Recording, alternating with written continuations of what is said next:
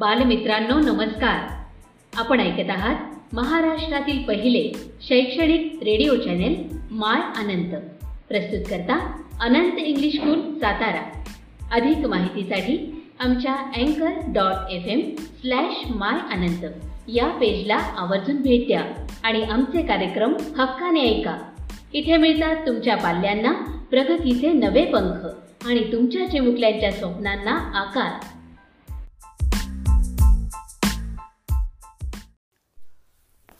नमस्कार विद्यार्थी मित्रांनो. माय आनंद या रेडिओ चॅनलमध्ये मी आपणा सर्वांचं स्वागत करतो. आज आपण अभ्यासाला विषय घेतलेला आहे. परिसर अभ्यास भाग दोन. या पुस्तकातील तिसरा पाठ पृथ्वीवरील सजीव. या पाठामध्ये आपण प्रामुख्याने तीन मुद्द्यांचा अभ्यास करणार आहोत. पहिला मुद्दा पृथ्वीची उत्पत्ती. दोन पृथ्वीवरील सजीवांची निर्मिती. आणि तिसरा मुद्दा आहे पृथ्वीवरील प्राणीसृष्टी. यातील पहिला मुद्दा आपण पाहतोय पृथ्वीची उत्पत्ती.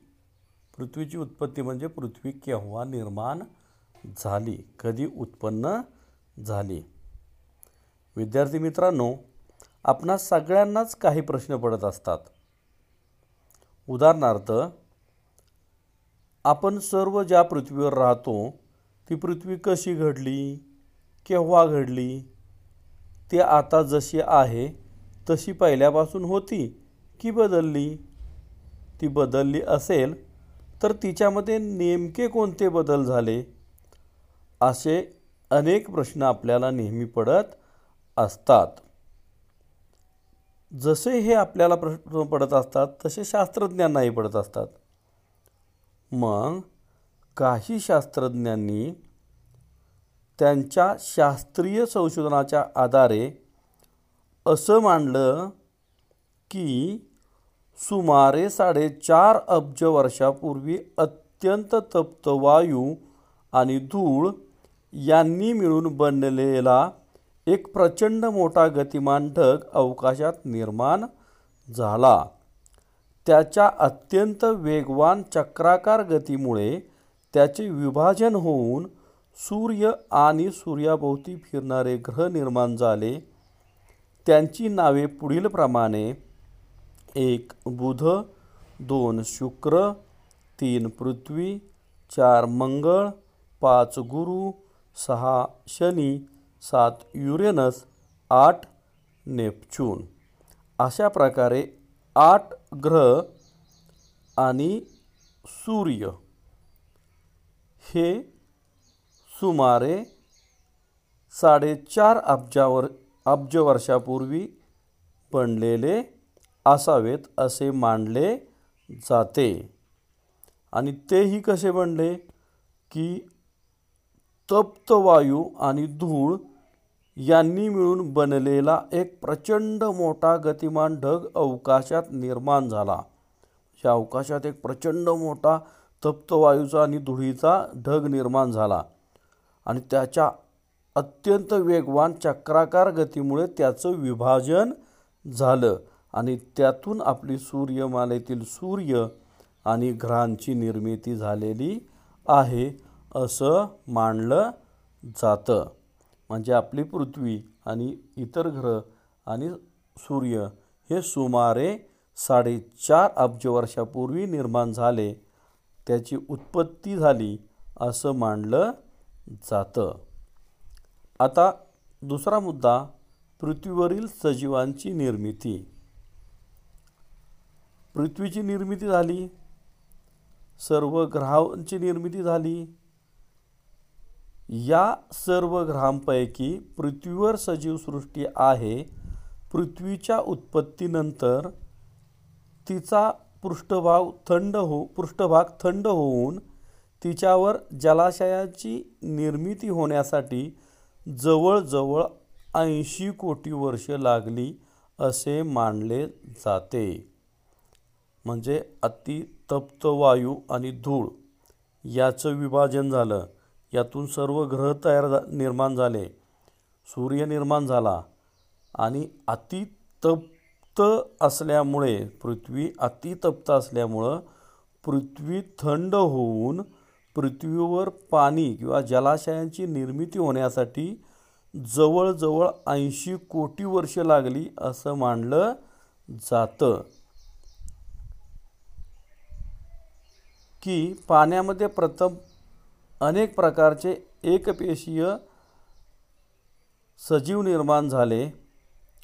अधिजीव या नावाने ओळखल्या जाणाऱ्या या एकपेशीय सजीवांपासून हळूहळू बहुपेशीय सजीव निर्माण झाले. एकपेशीय सजीव अत्यंत सूक्ष्म असतात. ते नुसत्या डोळ्यांनी दिसत नाहीत. त्यांना पाहण्यासाठी सूक्ष्मदर्शकाची गरज असते. आणि तिसरा मुद्दा आहे पृथ्वीवरील प्राणीसृष्टी. पृथ्वीवरील सजीवसृष्टीप्रमाणे प्राणी आणि वनस्पती असतात. त्यापैकी प्राणीसृष्टीचा विचार आपण येथे करणार आहोत. प्राण्यांची काही वैशिष्ट्ये पुढीलप्रमाणे आहेत. एक प्राणी श्वासोच्छवास करतात. दोन प्राणी अन्न मिळवण्यासाठी किंवा इतर कारणांसाठी हालचाल करतात. आणि तीन काही प्राणी जातीमधील प्राणी अंडी घालतात. त्यातून पिले जन्माला येतात. काही प्राणी जातीमधील प्राणी अपत्याला जन्म देतात.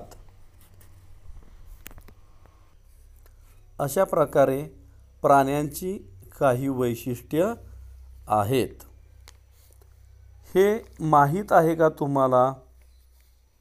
पृथ्वीखेरीज मंगळ ग्रहावर जीवसृष्टी अत्यु अस्तित्वात असण्याची शक्यता काही शास्त्रज्ञांना वाटत आलेली आहे. असे असले तरी त्याविषयीची निश्चित तथ्य अजून पुढे आलेले नाही. पृथ्वीप्रमाणेच मंगळाच्या पृष्ठभागावर ज्वालामुखी पर्वत दऱ्या वाळवंट आणि बर्फाने आच्छादित असणारे ध्रुवीय प्रदेश आहेत. तेथील कर्ब द्विप्राण प्राणील वायूचे म्हणजे कार्बन डायऑक्साईड वायूचे प्रमाण जवळजवळ पंच्याण्णव टक्के आहे. मंगळावर अतिसूक्ष्म प्रमाणात वा प्राणवायू पाणी आणि इतर काही वायू यांचे अस्तित्व आढळल्यामुळे तेथे सजीवांचे अस्तित्व असण्याची शक्यता पुढे आली. तेथील मातीमध्ये वनस्पतींच्या वाढीसाठी आवश्यक असणारे घटक उपस्थित असल्याचेही आढळले आहे. हे सर्व लक्षात घेऊन मंगळावरील सजीवांच्या अस्तित्वाबाबत शास्त्रीय संशोधन सुरू आहे. सजीवांचे अस्तित्व टिकून राहण्यासाठी द्रवरूप पाण्याची आवश्यकता असते. मंगळाचा ध्रुवीय प्रदेश बर्फाने आच्छादलेला असला तरी तिथे द्रवरूपातील पाणी फारसे नाही. मुलांनो साहित्य आणि चित्रपट यांच्याद्वारे मंगळावरचा माणूस ही कल्पना खूप लोकप्रिय झाली. परंतु आतापर्यंतच्या शास्त्रीय संशोधनातून त्या कल्पनेला पुष्टी मिळालेली नाही. पाच नोव्हेंबर दोन हजार तेरा रोजी भारताने अवकाशात मंगळयान पाठविले आणि ही मोहीम चोवीस सप्टेंबर दोन हजार चौदा रोजी यशस्वी झाली ही एक ऐतिहासिक घटना आहे. मंगळयान भारतानं पाठवलं आणि ते चोवीस सप्टेंबर दोन हजार चौदा रोजी तिथं पोचलं ही एक ऐतिहासिक घटना आहे. याचबरोबर हा पाठ इथंच संपलेला आहे. मुलांनी या पाठाचा स्वाध्याय लिहायचा आहे. त्याचबरोबर एक उपक्रम केल घ्यायचा आहे. तो उपक्रम म्हणजे तुमच्या परिसरात आढळणाऱ्या प्राण्यांची यादी करायची आणि त्यांची वैशिष्ट्ये लिहायची आहेत.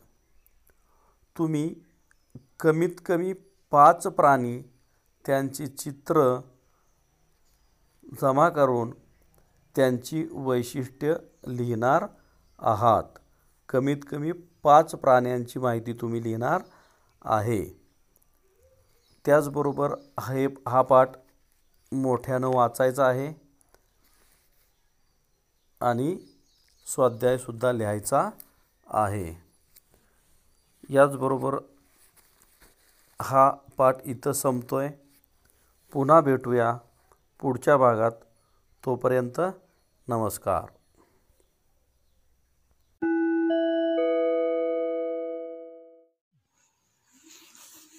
विद्यार्थी मित्रांनो नमस्कार. आज आपण इतिहास या विषयाअंतर्गत आपला चौथा पाठ आहे वैदिक संस्कृती. या पाठासंबंधी आपण माहिती पाहणार आहोत. विद्यार्थी मित्रांनो वैदिक संस्कृती ही आपली भारतीय संस्कृतीपैकी एक संस्कृती. जगामध्ये आपल्या भारतीय संस्कृतीला अनन्यसाधारण महत्त्व आहे. आपली भारतीय संस्कृती अतिशय प्राचीन आहे. तर भारतीय संस्कृतीपैकीच एक वैदिक संस्कृती ही आपल्या पुरातत्व आणि अतिशय ऋषीमुनी ह्यांच्या अनादी कालापासून चालत आलेली संस्कृती आहे. तर वैदिक संस्कृतीमध्ये आपण एकूण पाच मुद्दे आहेत. पहिला मुद्दा आहे वैदिक वाङ्मय. दुसरा कुटुंब व्यवस्था दैनंदिन जीवन. तिसरा आहे शेती पशुपालन आर्थिक आणि सामाजिक जीवन. त्यानंतर चौथा धर्मकल्पना आणि शेवटी शासनव्यवस्था वैदिक काळामध्ये शासनव्यवस्था धर्मकल्पना ह्या कशा प्रकारच्या होत्या ते सुद्धा आपण ह्या पाठाद्वारे पाहणार आहोत. सर्वात प्रथम तुम्हाला हे माहिती आहे का पहा काही सुक्तांचा मराठी भाषेत जो अर्थ दिलेला आहे तो हे देवा खूप पाऊस पाड. आमच्या शेतात भरघोस पीक येऊ दे. आमच्या मुलाबाळांना भरपूर दूध दुभते दे. गायी आमच्या घरी येऊत आमच्या गोट्यात त्या आनंदाने राहोत. त्यांना पुष्कळ वासरे होत लोक हो चला गोटा. उशेच्या आगमनाबरोबर अंधार नाहीसा झाला आहे आणि प्रकाशाचे आगमन होत आहे. उशेने सर्व विश्वाला जागे केले आहे. आपण आपापले उद्योग करून धन मिळवूया. हे काही वाक्य दिलेले आहे तुम्हाला. तर हे आपण ग्रामीण भागामध्ये शक्यतो हे आपल्याला पाहायला मिळतं ऐकायला मिळतात. वैदिक वाङ्मय. वेद वाङ्मयावर आधारलेली संस्कृती म्हणजे वैदिक संस्कृती होय. वेद हे आपले सर्वाधिक प्राचीन साहित्य मानले जाते. वेदांची निर्मिती अनेक ऋषींनी केलेले वेदातील काही सुक्ते स्त्रियांनाही स्फुरलेली आहेत. त्यांनीसुद्धा आपल्या वैचारिक माध्यमातून वेद लिहिलेले आहेत वेद मांडलेले आहेत. वैदिक वाङ्मयाची भाषा संस्कृत होती. वैदिक वाङ्मय अत्यंत समृद्ध आहे. ऋग्वेद हा त्यातील मूळ ग्रंथ मानला जातो. तो काव्यरूप आहे. ऋग्वेदासह यजुर्वेद सामवेद अथर्ववेद असे एकूण चार वेद आहेत. या चार वेदांच्या ग्रंथांना संहिता असे म्हणतात. विद म्हणजे जाणणे समजून घेणे आणि त्यापासून वेद ही संज्ञा तयार झाली. तिचा अर्थ ज्ञान असाही होतो. मौखिक पठणाच्या आधारे वेदांचे जतन केले जाते.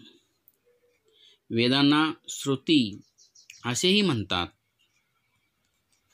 विद्यार्थी मित्रांनो ऋग्वेद संहिता म्हणजे चार वेदापैकी पहिला वेद आहे तो ऋग्वेद. तर ऋग्वेद संहिता म्हणजे काय? तर पहा ऋचांनी बनलेला वेद म्हणजे ऋग्वेद होय. ऋचा म्हणजे काय? तर स्तुती करण्यासाठी रचलेले पद्य किंवा रचना. अनेक रुच्या मिळून एकत्र गुंपून एखाद्या देवतेची स्तुती करण्यासाठी तयार केलेल्या काव्याला सुक्त असे म्हणतात. ऋग्वेद संहितेत विविध देवतांची स्तुती करणारी सुक्ते आहेत. तर ऋग्वेदामध्ये देवदेवतांची स्तुती केलेली आपल्याला काव्य पाहायला मिळतात सुक्त पाहायला मिळतात. दुसरा वेद आहे यजुर्वेद. यजुर्वेद संहितेमध्ये यज्ञात म्हटले जाणारे मंत्र आहेत. यज्ञविधीमध्ये कोणत्या मंत्रांचे पठण केव्हा आणि कसे करावे? याचे मार्गदर्शन या संहितेत आहे. पद्यात असणारे मंत्र आणि गद्यात दिलेले त्या मंत्रांचे स्पष्टीकरण अशी रचना ह्या यजुर्वेद संहितामध्ये आहे. तर ह्या यजुर्वेदामध्ये प्रामुख्याने मंत्रपठण केव्हा नामस्मरण केव्हा करावं ह्या संदर्भाने यजुर्वेदात माहिती सांगितलेली आहे. तिसरा वेद आहे सामवेद. काही यज्ञविधीच्या वेळी तालासुरात मंत्र गायन केले जाते. ते गायन कसे करावे याचे मार्गदर्शन सामवेद संहितेत केले आहे.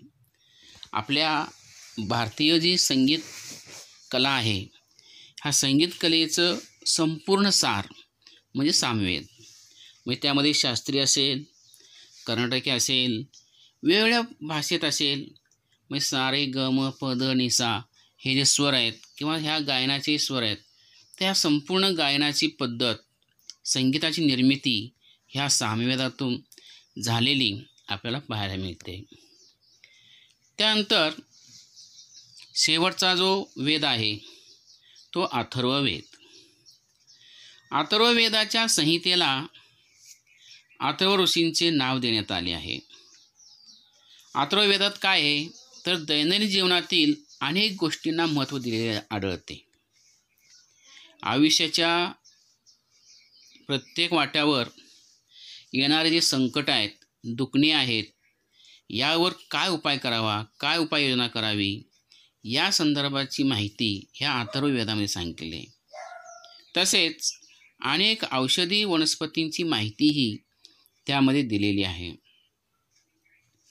आपल्याला माहिती आहे आता पुराण काळापासून जर का वैदिक संस्कृतीमध्ये पाहिलं तर आत्ताच्या विज्ञान युगामध्ये झालेली विज्ञानाने केलेली प्रगती औषधोपचारांची केलेली प्रगती ही पूर्वी नव्हती.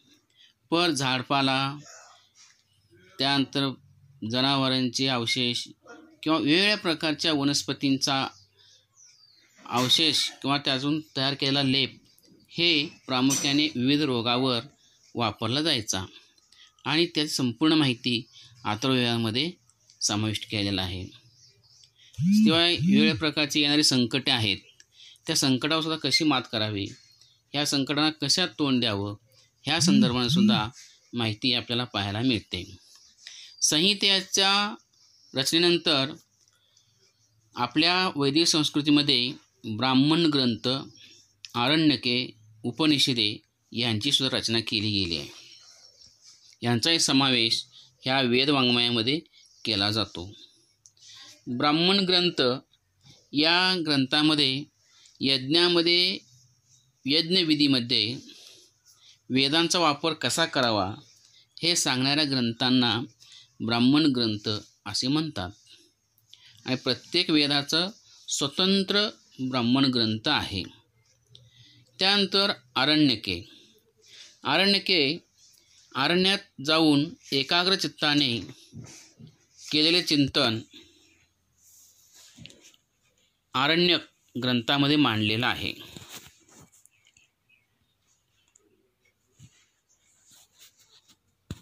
यज्ञविधी पार पाडत असताना कोणत्याही प्रकारची चूक होऊ नये याची खबरदारी यामध्ये घेतली गेलेली आहे.